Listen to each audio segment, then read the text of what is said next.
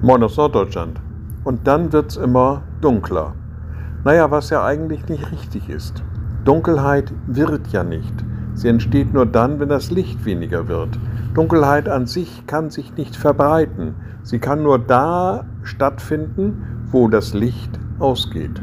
Von daher reden wir bei der Dunkelheit von keiner Bedrohung, von nichts, was wird, was immer mehr wird, was immer mehr um sich greift, sondern Dunkelheit bedeutet einfach nur, das Licht ist aus.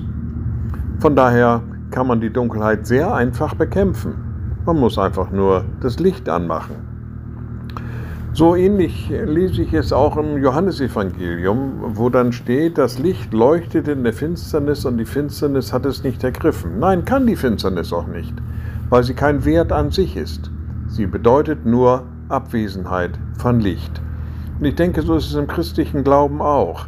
Dass der christliche Glauben verdunkelt ist, dass er weniger wird, ist ja kein Kampf an sich, sondern es ist nur der Beweis dafür, dass der Glaube weniger geworden ist. Dass das Licht des Glaubens weit weniger hinausgetragen wird, dass das Licht des Glaubens weit weniger Bedeutung hat in unserem Leben. Von daher kann man nicht sagen, naja, die Dunkelheit kämpft jetzt. Nein, die Dunkelheit kämpft gar nicht. Das Licht wird weniger.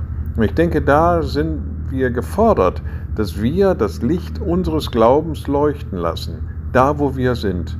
Mach einfach mal das Licht an. Das mit der Dunkelheit, das erledigt sich dann schon.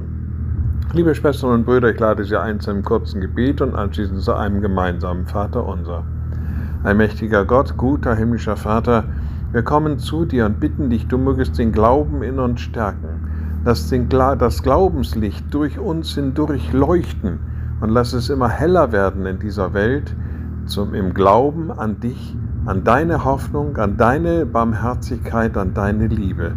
Gib uns den Auftrag hinzugehen und das Licht mit uns zu tragen.